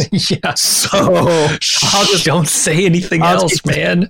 yeah, I'll just keep that in my my, my criticism of that in my my uh, back pocket. So uh, then uh, for the post credit, it's not really post credit scenes, but instead of the ring gate, we now see this mysterious giant ass suborbital thing that's growing over the Laconia system. Yeah. Oh my, what's it going to be? And that's all we got. Okay, uh, we have some feedback, and this is Awesome. not our final episode of the season. We are going to do a wrap up podcast. So there's one more chance to get your feedback in before we go on hiatus until season six. Uh, if you want to get a message to us, you can do so at expanse at baldmove.com. Just email us there. Um, and we'll pick it up for next week's uh, wrap up, which, you know, those wrap ups are largely driven by the feedback we get. So I'm hoping people jump in and contribute. Uh, Yeah. Let's start off with Caitlin wants to talk about uh, wants to sympathize with Naomi here. Just my two cents from watching Naomi's reaction uh, when waking up. I've never been scuba diving or anything, but I did fly once with a sinus infection I didn't know I had. And once we Oh. started our descent, I literally screamed out loud, the kind of thing you would hear dramatized for a horror movie. Not entirely dissimilar to Naomi's scream. It was the worst pain I've ever experienced in my entire life. I immediately began clutching my eyeball out of actual fear that it had just popped out from my head, and I had to keep it in place. It was so traumatizing. I'm still scared to fly without taking a bunch of sinus medication, no matter how I might feel. That's that's intense. Yeah, man. Whose whose call was it to make all these bone chambers that are right next to our eyeballs and our teeth uh be able to clog up and and get squeezed by atmospheric pressure changes? It's uh, I've never had that experience, but holy fuck, I've definitely definitely had bad bad sinus infections and with, without the pressure differential it's pretty bad. Oh man. Yeah. And just imagine what it feels like if that's just your entire body, not just your Yeah, every every joint. Every every joint in your body doing that simultaneously. Uh, let's move. every filling, every broke, every injury you've ever had. It's it's oh, yeah, it's supposed to man. be pretty bad. Fillings? Do they just pop out? I don't think they pop out. It's just that like the gaps in between, the like the little mic, like the air, you know, the, all all the places that oxygen and nitrogen can dissolve, start bubbling, and yeah, Yikes. Uh, Jess in uh, San Francisco. I was listening to your podcast this morning and just wanted to add my two script. I haven't read the book, so I don't know what's coming up, and this may be totally insignificant. But when Salvatore was lecturing at the university, they spent a good chunk of time on the end of his lecture about holding the ring gates and controlling them with only a few ships. Do you think he was setting up our understanding of how Marco will control the ring with a small force? Yes. Now that I've seen this episode, all has been revealed. And um it kind of yeah, it shows the asymmetric nature of it that like you can hold a whole like you can hold a whole solar system I guess it wouldn't be a solar system. You can hold this whole star system with just a few mines and a couple ships. Mm-hmm. And also, paradoxically, the ring station, the Medina station, was in a great place to um, defend itself. Like, you know, it took the momentary distraction of these big dreadnoughts and f- fucked them in the butt with a few well timed rotten coconuts. this is basically Deep Space Nine at this point. Like you've got a station yeah. sitting in front of one a single entry point uh, with a minefield in front of it. It's Deep Space Nine. I demand Chief O'Brien show up and and fix Even had the space wrong. station renamed. It went from Tarak Nar to it's Deep true. Space Nine. You go from uh, what was it, the Nauvoo to the, uh, behemoth, the behemoth to, to Medina. Medina. Station. Yeah, it's tracking tracking right on drummers. Kieran and Reese, obviously. uh, just finishes up here. I, I hope that Amos hooks up with Peaches, and although I don't, or although I agree with your comments about Erich not really having a part to play moving forward, I like him and hope he will stay on. Scratching my head why he hasn't grown a new arm. He's an inner. He's got money. Uh, I don't know either. I don't know either. He might not be. He might like it. He might like the grizzled, scarred kind of. You know, it, more intimidating that way. The the most interesting uh, thing to talk about here is Amos and Peaches. Will Will Amos ever find love in this show? Is that what Amos's uh, arc is all about? I think Amos has a healthy separation between sex and love. He certainly does. Growing up in brothels, being a frequent participant and patron of one, I think he's he he knows that love and sex are sometimes linked, but don't have to be. And if yeah. uh, you know he if Peaches wants to activate her tongue thing and throw him around the quarters, I I, I think throw throw him through a structural wall or two. I think he would be down for that. Uh, but, I, don't, I don't know. Uh, he he's eaten too much too many peaches at this point for me to believe that he wouldn't be shitting where he eats. Like, uh, you know, he, uh, his comment about that uh, in season four makes me think that that would be a very bad idea. Uh, unless yeah, unless you can link it up, unless the love comes first, right? He but also Amos is con- a man of contradictions because he says this like I don't shit where I eat, but also he told Holden like, uh, wait, Naomi would fuck me, like, uh, you know. sure, there's an implication yeah. there that he'd be down for it. Yeah. Right, right, right, right. So I, you know, he, I don't think he, that's a hardened. It's more of uh, the, the the those pirate uh, hmm. rules. They're they're more of like you know guidelines than than actual, you know, real real legal consequences. All right. Um, there's also some more stuff here about uh, uh, potentially Erich's role. So John G says, I was thinking about Jim's question about what happens with the crime lord from a region of Philadelphia, where his power is based on that region and what he's established there arriving on Luna, which must already have its own underworld and some kind of existence, uh, existing balance of power. What can these newbies really do to get a foothold? It made me think of the early mafia in the US and how it was roughly balanced between mm. Irish, Italian, and Jewish factions for much of the 19th and early 20th century that did fight each other for turf, but it was usually not a protracted war. Then, in the 1920s, prohibition happened. Uh, you have a very thirsty country and mm. now an illegal substance that people really want that created a vastly profitable but limited new illicit market and a strong incentive to dominate it, resulting in big mafia turf wars and lots of death. In the expanse, Luna is not just going to have this influx of new criminals, but a huge general influx of refugees, and those refugees are going to need things that will stress uh, the existing system well beyond its capacity, opening up new avenues for organized crime that didn't exist in the previous balance especially if many of the arrivals are rich people with private orbital shuttles uh, and a desire to reallocate lots of uh, and lots of cash, or sorry, relocate, and they have lots of cash. People are going to be uh, herded into overcrowded shelters, and there will be many new opportunities to service the needs of those who can pay. In a sense, prohibition has just come to the moon. How do you feel about this? I mean, I think more Erich would be cool. I actually think, uh, and before like the end, the very, very end of this, where it seems like the gate is going to slam shut for everybody but except Belter interests, I thought maybe eh, it'd be cool to like, you know, this is going to be like a multi-system war. Like you need like multiple fronts and people to represent those. Like Erich being kind of like the the gray market, black market runner in one of these systems would be kind of cool. I don't know, and like these are this is all great analysis, but this this this last episode is a game changer, and I think that like Luna and its the criminal stuff is like small potato steaks. Like it would be like a more pointless version of Bobbie's plot at this point. What do you think? I mean, I just think it's hard to. The, the, the, choke point here is the ports, right? It's much like Medina Station, where if you can hold down the ring, uh, the entrance to the solar system and the entrance to the ring gates, you hold down everything. Uh, Marco knows that, and I feel like the power structures, like think about Anderson Dawes at Ceres Station, right? He owned the docks, he owns the ports. Um, it's tough to get anything into Ceres like it would be on Luna uh, to get past him, and those existing power structures have that stranglehold. I just, I don't know. I still see a big uphill climb for Erich if he's going to get any foothold here because he just he's out of his element at this point.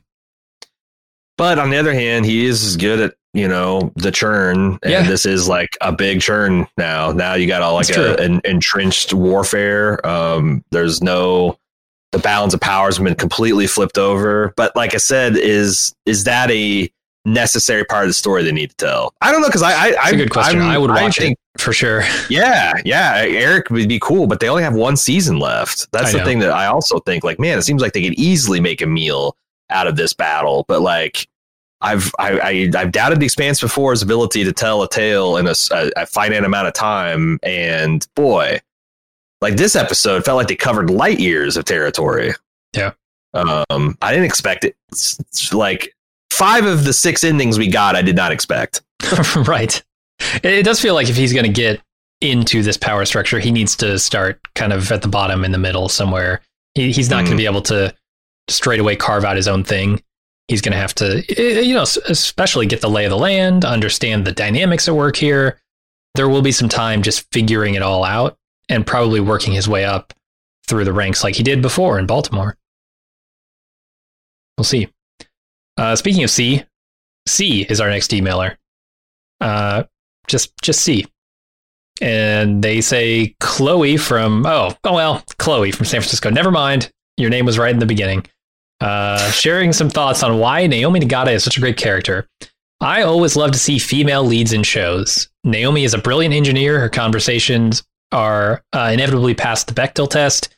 And although her boyfriend, Holden, is arguably the lead of this ensemble cast, she is a three dimensional character in her own right. But this week's episode of Hard Vacuum made me appreciate her in new ways.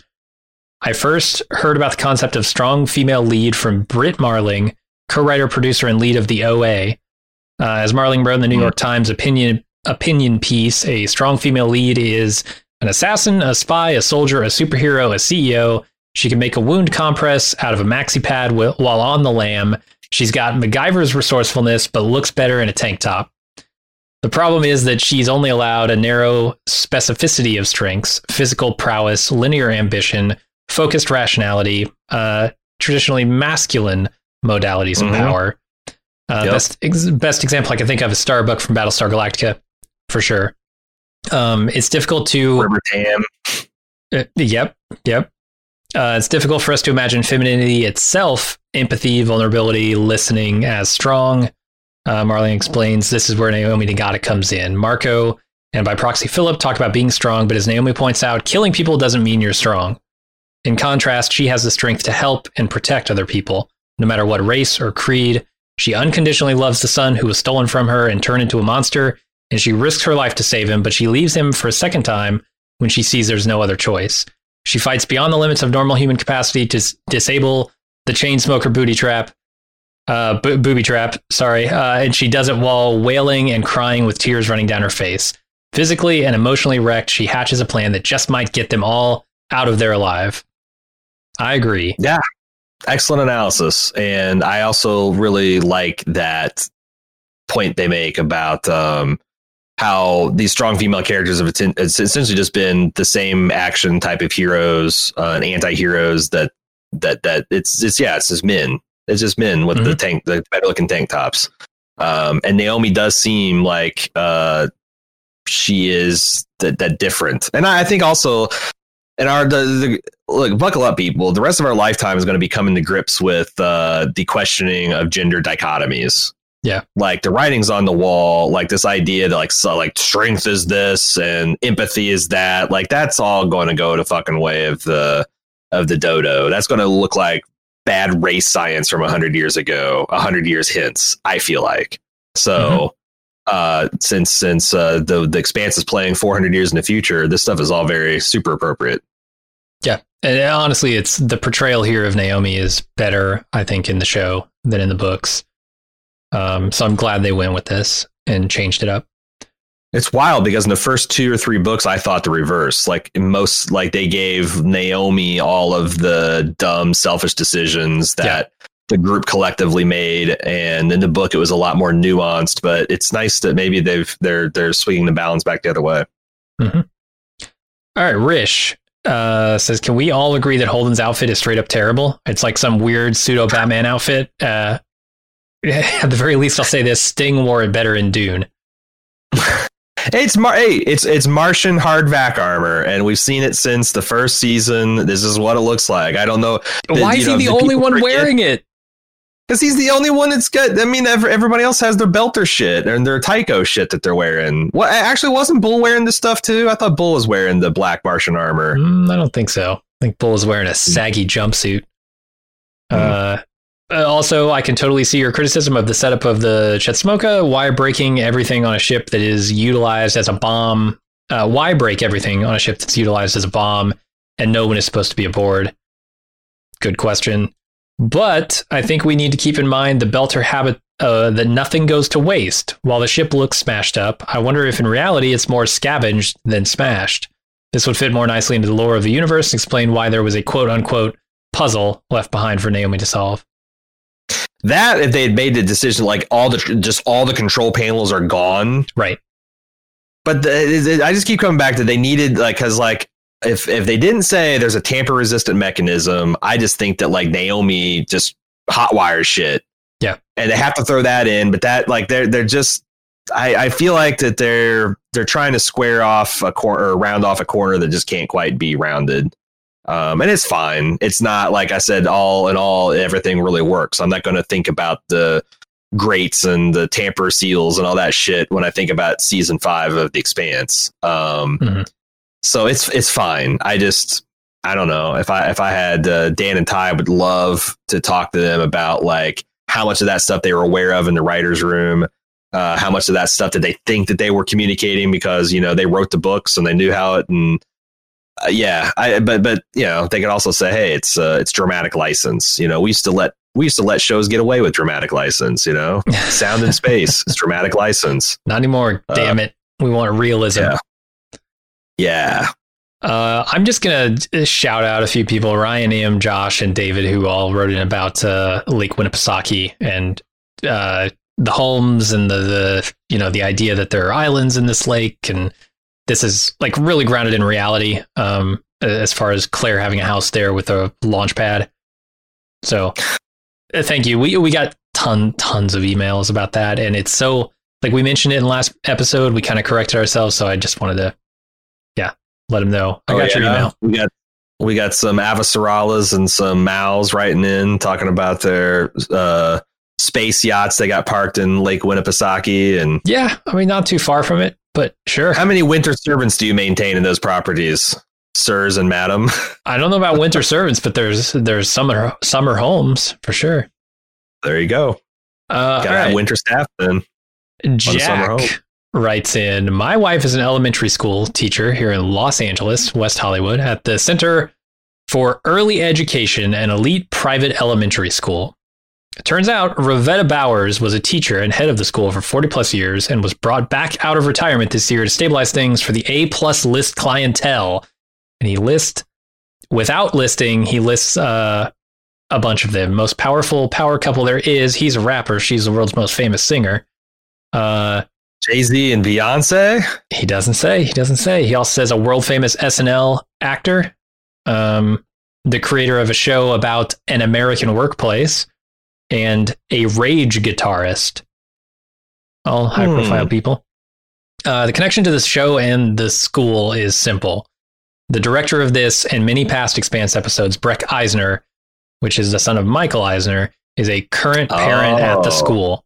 My wife taught this child a couple of years ago. I guess this was a little kiss ass move on his part or wink, but I think the former. Uh, sorry for the mini rant. We were literally having a discussion about Reveta before watching the show. Then I noticed it all over the ship.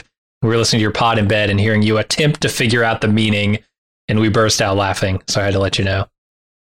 So Well, this is kind that. of like uh, this is kind of like a, a rich insider thing, more than a this person did a long history of like slaving for. Uh, that's probably a poor choice of you words. Uh, serving Yeah.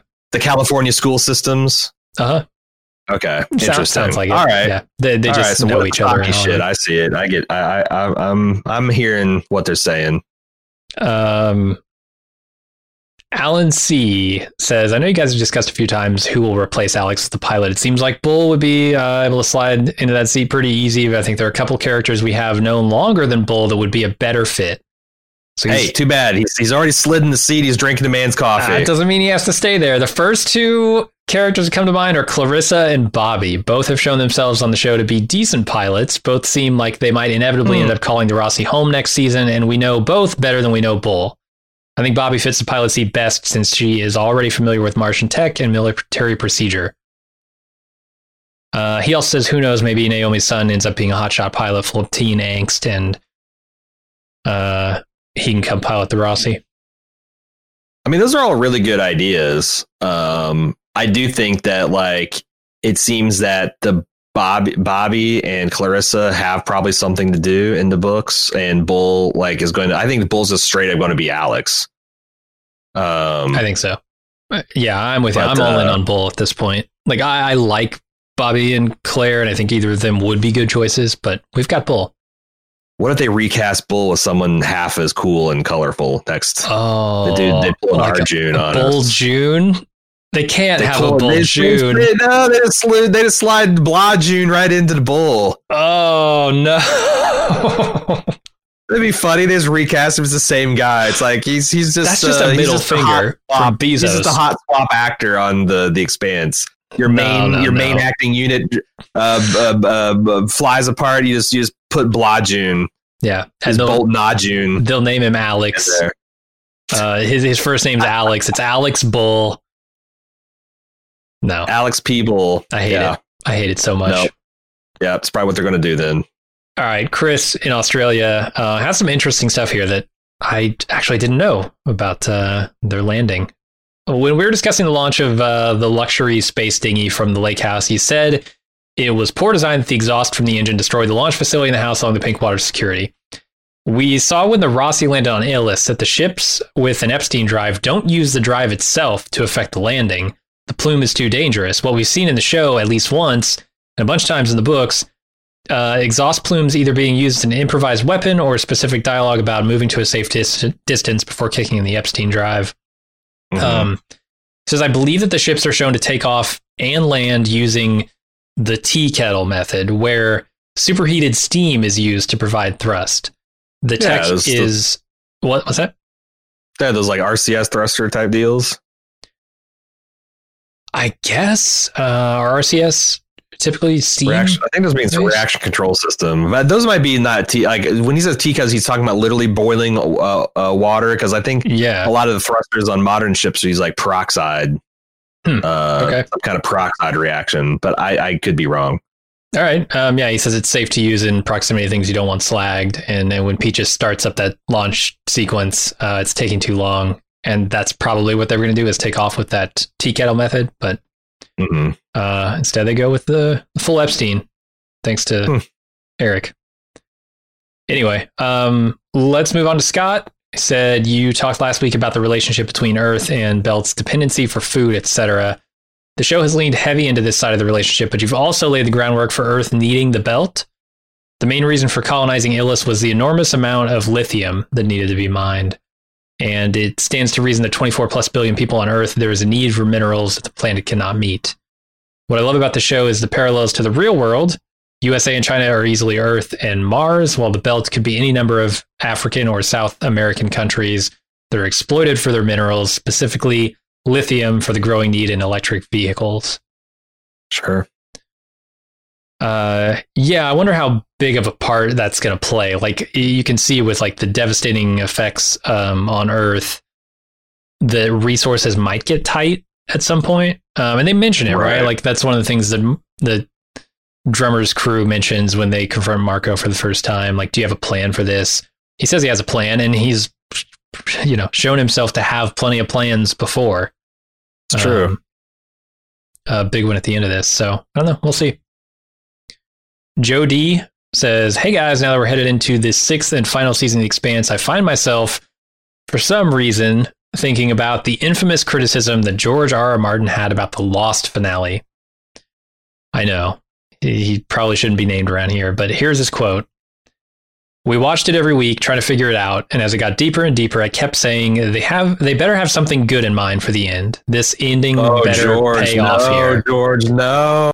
And then I felt so cheated when we got to the conclusion. I have all these readers who are waiting on the book, uh, talking about his books at this point. I want to give them something terrific and then pause in the dialogue here. What if I fuck it up in the end? What if I do a oh, lost? No. Then they'll come after me with pitchforks and torches. Boy, this has not aged well, has it? I mean, this guy talked a lot of shit about J.R. Tolkien and, you know, his post Returning the King, like, oh, what's Aragorn going to do with the tax rates? What's he going to do with the orcs? What's he going to do? And he's talking mad shit about the Lost finale. I, mm, I know. It, yeah, it really doesn't age well with what's happened with Game of Thrones. Um, but Joe Meanwhile, has, Dan and Ty about to spike the football in the last installment. Like, fuck yeah. Right. So this is Joe's uh, question here. Because the source material for season six of The Expanse is already on the shelf, and Ty seems to be super involved with the production of the show, are you hopeful that the final season and finale will be epic enough to catapult the series up to the levels of Breaking Bad or The Wire? Not sure if that's aiming too high, but I'm wondering if you think The Expanse has the potential to be one of the best sci-fi shows of all time if they're in fact able to stick the landing in the final season. Well, I will point out that The Wire wasn't The Wire throughout its broadcast history. It's not like The Wire had 50 million people watching it hanging on its every word. The Wire grows and grows and grows in people's minds because everyone sees it and says, "Oh shit, this is like the best television show we ever said." It's very relevant because can't fucking fix any problem that we have here in America, any kind of long-term systemic one apparently. So it'll keep being relevant probably for at least 20 years in the future, at least mm-hmm. until they they get get right about this war on drugs thing. Um I gotta say, after this season, I am utterly confident that season six will be a fully satisfying journey and that there will be breadcrumbs for some, you know, for some future uh, endeavor. And hell, they might work out some of the Amazon. But I just cannot believe the season six isn't going to be amazing. Like season five, like if this is the uneven season, had everybody worried, I'm not worried anymore. Yeah. Because this finale, like this, the, the way these guys can just like accelerate and effortlessly crunch through so much exposition and material when they need to is I think amazing. Mm-hmm. I've not seen a show that does it like this. Um, so yeah, but like again, 20 years ago, The Wire wasn't like everyone's consensus best show ever. It's it was like a cult thing that like half a million people were watching on on Showtime. You know, um, yeah, The Sopranos I, are sucking up all the oxygen. So I, I don't know why the expanse won't continue to grow and grow and grow in people's imagination. Because if you see it, if you get through those first four episodes, you're a fan for life. And I don't think they're going to disappoint people. And you know, as Star Trek and Star Wars continued to kind of flail and flounder and and do this and that, like here's this superior thing, this more adult, mature thing, more realistic thing, and I I, I feel like it'll just keep growing. Yeah, I was reading some uh, interviews with Dan and Ty, or maybe it was on maybe it was on their podcast. I, I listened to one of those, Um, but they were talking about how they did have an ending um, for the the broad strokes of this show where they wanted to go. Um, so they're not kind of fumbling around in the dark here toward the end, and I feel like that that should give them some confidence um, to steer this to an end point as opposed to having to make one up on the fly. Because um, they have been steering that way for a long time, so they've got that momentum. Mm. And yeah, I mean the the the prolific nature of their writing. They put out a book a year. They're big books. They're they're as big as anything Martin's ever written, and each one seems to be better than the last. So I, I don't know. I, I, mean, it would be a shame if if the ending was just not satisfying, but I have a lot of faith in these guys. Yeah, I would be. It was. It'd be far more shocking at this point than Game of Thrones because Game of Thrones, you know, looking back, like, oh, you know what, the last two three seasons were kind of in a trajectory that we were hoping was going somewhere else, whereas you know, these last, I mean, even this uh, season, I think has been a fucking banger. Mm-hmm. So it would be a real shock, a real shock if the last season just left you kind of like, oh, I, don't, I don't even want to rewatch this show. I don't want to read the books. I don't want like I, I just yeah. that's that'd be that'd be a hard one. I mean, it's possible, but I think I think at this point, if you're going in thinking that's going to happen, it's you know uh, uh, you're, you're looking for trouble. And I think as far as like turning out to be one of the best sci-fi shows of all time. I think it's their race to lose at this point. You know, like mm-hmm. they're on that list so far for me. If they can stick any kind of decent landing, I, I think they they get there. Um, yeah, uh, and that's it for the emails. That's all we got this week. Uh, yeah, like I said, we will be back to discuss this in more depth next week.